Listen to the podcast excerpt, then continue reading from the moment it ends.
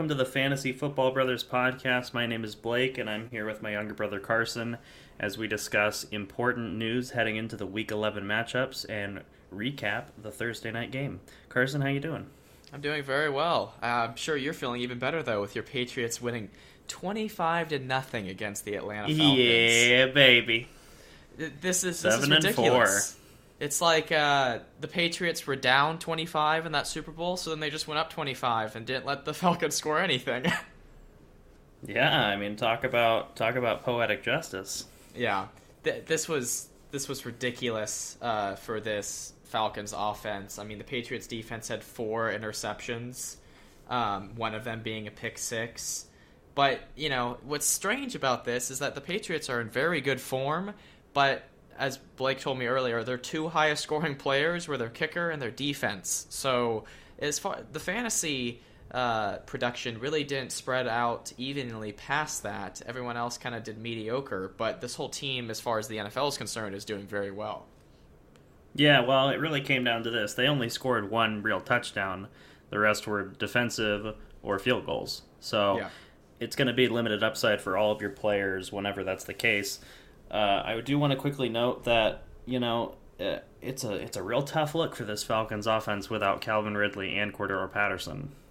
And Kyle Pitts can't even do it all on his own, but he wasn't even the receiver in this offense that had the most targets. Russell Gage had eight targets, so he woke up again. He didn't have an amazing day, but it's better than his goose eggs he's had in the past, uh, I guess, in the past week, and as well in week uh, nine, I believe, or week eight, one of the two.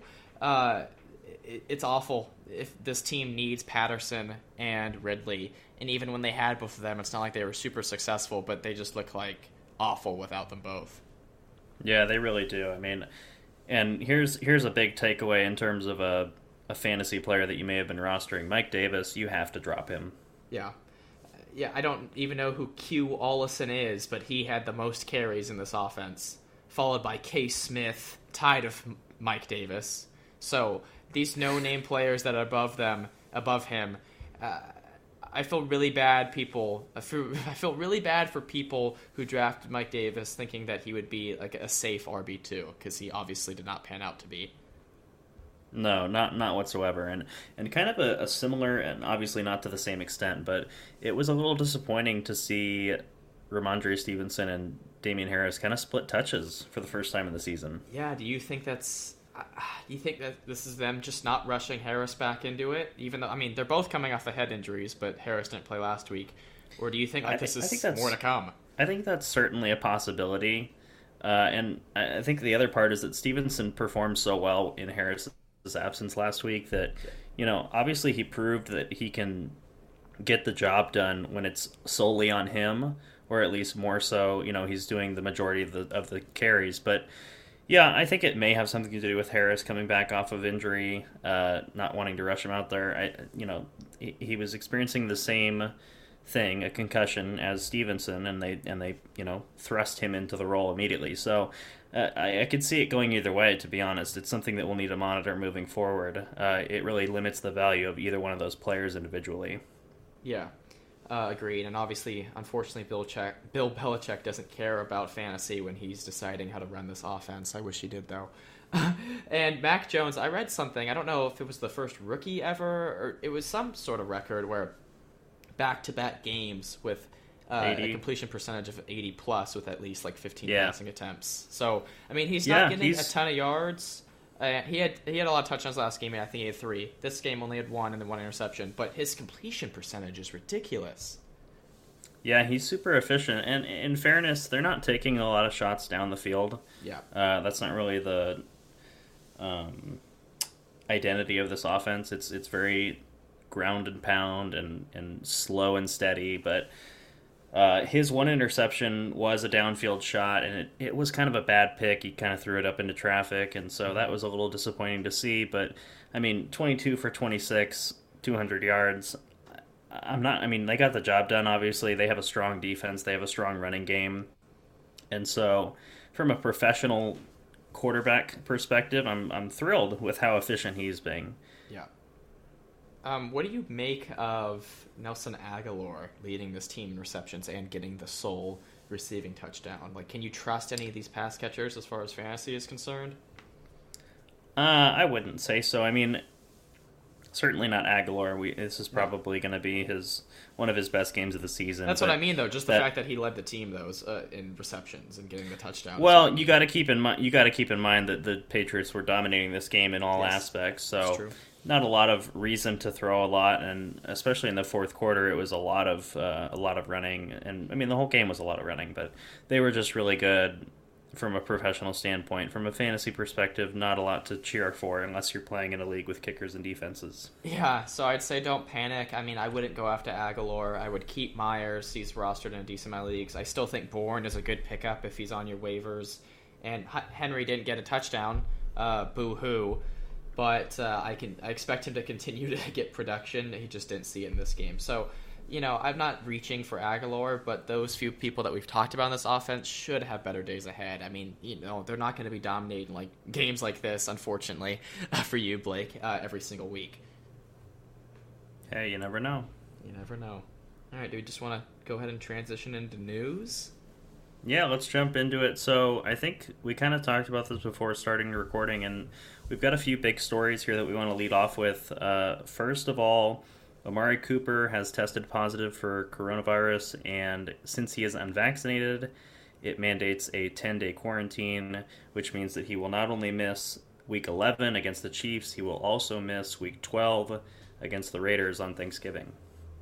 Yeah, that's definitely interesting. I saw that you picked up Cedric Wilson in our league. Do you think that that's an advisable move to make for people that are needing a pass catcher? Well, I mean, it, it hurts a little bit because Michael Gallup is back. yeah. So I would have liked Wilson a lot better if Gallup wasn't back yet, but uh, he's he's probably going to get involved. I mean, especially with two guaranteed games without Cooper, I think that you know maybe this opens the door a little bit more for Dalton Schultz to get more involved. Uh, last week we saw him really struggle, and you know maybe it was due to the return of Gallup, but you know on top of that, it's just a lot of mouths to feed in that offense, and having a number two pass catcher in a high octane offense like the Cowboys is not a bad option. Yep. Uh, the next piece of news we can talk about, and this is devastating for me Chris Carson to undergo season ending surgery. Um, that's just really disappointing. I, I mean, he hasn't played since like week three or four, but I was, yeah, hasn't played since week four, but I was holding out hope that he'd come back last week, maybe this week or next, and then they just ended the season. It was so annoying just seeing this team go from like he was a game time decision in week five to now in week 11, hoping he'd be back, and then they now he's a season ending injury. So it's disappointing Yeah. for sure. Well, hopefully, hopefully the hopefully the surgery goes well and it's not such a uh, chronic ailment that he's dealing with. You know, moving forward for his career because we've seen him be effective. Like he's always top fifteen, I would say, at his position. And Yeah, he's he's always been a very underrated, like high end RB two. Yeah, so eyes. hopefully the surgery goes well and it kind of, you know, takes care of whatever he's been dealing with with his neck because it has been something that has kind of, you know, bothered him for a, a few seasons, it seems. And so hopefully that gets taken care of and he's back next year ready to go. Yeah, and I guess I mean Alex Collins has had this backfield for five or six weeks and hasn't been riveting. He's had some good performances, but I, I'd say you got to pick him up if he's on your waivers. Somehow, someone in our league picked him up last night before this news, but uh, I Well, know just it- off of dumb luck, yeah. But again, like this, it's not like you're picking up Mattison and Cook going out for the season or Pollard and Zeke going out for the season. I, Collins has had this backfield. It's not like oh, this is a must-have guy, but he's worth rostering for sure. I, I yeah, I, there's no denying that, and I would argue that maybe it hasn't been as good of a role for him with Geno Smith at quarterback. That's true. That could be a part of So with Russell Wilson back, and you know, obviously last week was uh, a bit atrocious, but uh, he'll get back in form, and and this offense will get things rolling. And so you know, you're getting a starting running back with a waiver pickup, and that's like for the rem- for remainder of the season, presumably. So that's always a good option, uh, something to uh, go after. Yeah, for sure. Um, Alvin Kamara ruled out for Week 11 with the same ankle injury that ruled him out in Week 10, I believe. Um, that definitely hurts this offense, but I guess you expect Mark Ingram to do well, like he did last week. Yeah, roll him out. He's going to be a good DFS option, I think. Uh, and I don't believe we talked about him in that episode, but uh, yeah, I, I, like his I like his opportunity. We saw him do it, get it done last week. I think he what did he have 18 and a half points about? I think it was it might have even been 20, and it was up there. Let me check that real quick. Um, but regardless, yeah, uh, like we said in the season long episode last or earlier this week, yeah, 20.8 was his score for week 10 against the Titans. Um, I said if Kamara starts, you're starting him and only him. If Kamara misses, it's Mark Ingram and that's it. So it's a good matchup against Philadelphia. You expect him to have a lot of usage like he did last week against a difficult defense, and he still got it done. So I feel good about him. Yep. Um, next thing I have, I guess we could just talk about briefly. Elijah Mitchell is doubtful uh, with rib and finger.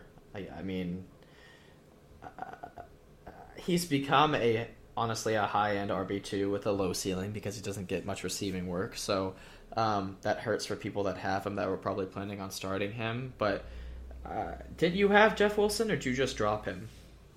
No, I picked him up. Oh, I picked him up, up uh, with with that news, and it looks like I'm going to be able to use him this week. And I would recommend it uh, for other managers out there that Jeff Wilson Jr. is the next in line, and we know how San Francisco likes to run the ball, and so there's a there's a good opportunity there for some good points. Yeah. Um, CH status remains uncertain for someone that I'm, I'm feeling like I need to play Darrel Williams this week. This could be a lucky break for me. Um, I find it interesting. It seemed like everything was pointing towards him playing, but the fact that he's uncertain, they have to make that call by tomorrow. Um, I mean, obviously, I want him to get better, but that gives me hope as a fantasy manager having Williams. yeah, Darrel Williams might have one more week of uh, usability, at least in a in a main role. So good for Williams managers, not so good for CH managers. Yeah. Um, oh, Jeremy McNichols ruled out. Do you expect D'Onta Foreman or Peterson to have value, or you think it's just going to be split carries that probably? I think it'll both? continue to be split. Obviously, it's better from going from one third of the carries or touches to half of the carries or touches. So. Yeah you know that that benefits them a little bit more. They get they both get a slight uptick, but I don't know. We haven't seen a lot of of impressive uh, outcomes from that backfield yet. So I don't know. I'm, i mean, obviously you can increase your expectations a little bit, but I, I think none of them are going to break out necessarily. Yeah, I mean that we talk about this every week. It feels like Kyler Murray's the game time decision, but Hopkins has officially been ruled out. Um, I think I'm in a little bit of a difficult situation because both of my backup quarterbacks play at noon and Kyler plays at three something. So I might, I don't know. And all the quarterbacks on our waivers like play at noon. It seems like too. So I might just bite the bullet and start Newton, start Cam against Washington. We'll see. That's a thing I'll have to be thinking about. Maybe I'll get some more optimistic news between now and then about Kyler, but um, Obviously, it's better than scrambling for whoever is left, if I even have any option. Yeah, the, the, report that I saw earlier today was that he will be a game day decision rather than a game time decision. So oh, you may find out good. before noon. Yeah, you may find out before twelve o'clock uh, Central Time. But yeah, dream. either way, yeah, right. Um, but yes, and then another week without DeAndre Hopkins, that should open the door for Christian Kirk to have an expanded role like he has in the last two games, I believe uh, in Hopkins' absence. From this uh, Friday practice report, we see that Antonio Brown, with his ankle injury, did not did not practice. Chris Godwin had a limited practice and a full practice from Rob Gronkowski, so that's a good sign for him to be available this week or on Monday. Monitor that. Uh, um, Chase Claypool will play this week, so kind of not really feeling as good about players like James Washington or Ray Ray McCloud. Mm-hmm. Uh, I think it's probably those guys go back to being tertiary roles, and I think uh, Claypool becomes the second guy back like how he was. Agreed. I think that makes you know the flyers of Washington or McCloud probably uh, useless because I mean, Claypool has been there for a while, and Juju's been gone for a while. So those players had their chances, and they didn't do anything till last week when Claypool was out. So I don't expect them to do that. But hey, you never know. I mean, McCloud had led the team in targets and receptions, I think. So I doubt he's just going to go nowhere, but he probably will take, like you said, the tertiary role. Yeah, Dallas Goedert has cleared concussion protocol, so he will be available for the Eagles. That's good. Yes. Also signed a big deal with them today, I heard. So that's they're definitely locking him in as their tight end, as they should. Yeah, for sure. Um, Aaron Jones has been ruled out, and Allen Lazard is doubtful. So, uh, how do you value uh, Marquez Valdes Scantling, MVS? Ooh. Um, I think he could be. I'm curious to see what his DFS price is, and if you need, if you got nobody else to play, he might be a sneaky choice to start because I mean AJ Dillon probably. I mean he'll get more receptions than he probably was used to, but I think he's more of a rushing back than a dual threat like Jones was, and then so it's really just Davante Adams. So right. I mean MVS has got to get something. Maybe a Robert Tonyan game. Ugh, he's gone. That's right. yes. Uh, nothing against Tonyan. He's just the tight end TD. Uh, I just like to tease Carson because he prototype I hate. Yeah. Uh, Nick Chubb and Demetric Felton have been activated from the COVID 19 list, meaning that uh, Nick Chubb will get the start. That's good news for me. It's a great matchup against Detroit. Uh, we talked about it on the DFS show briefly uh, with the prospects of D'Ernest Johnson getting the starting role. Um, but yeah, it's a great matchup, and obviously he's going to be in a lot of lineups this week, and that's good. Yep.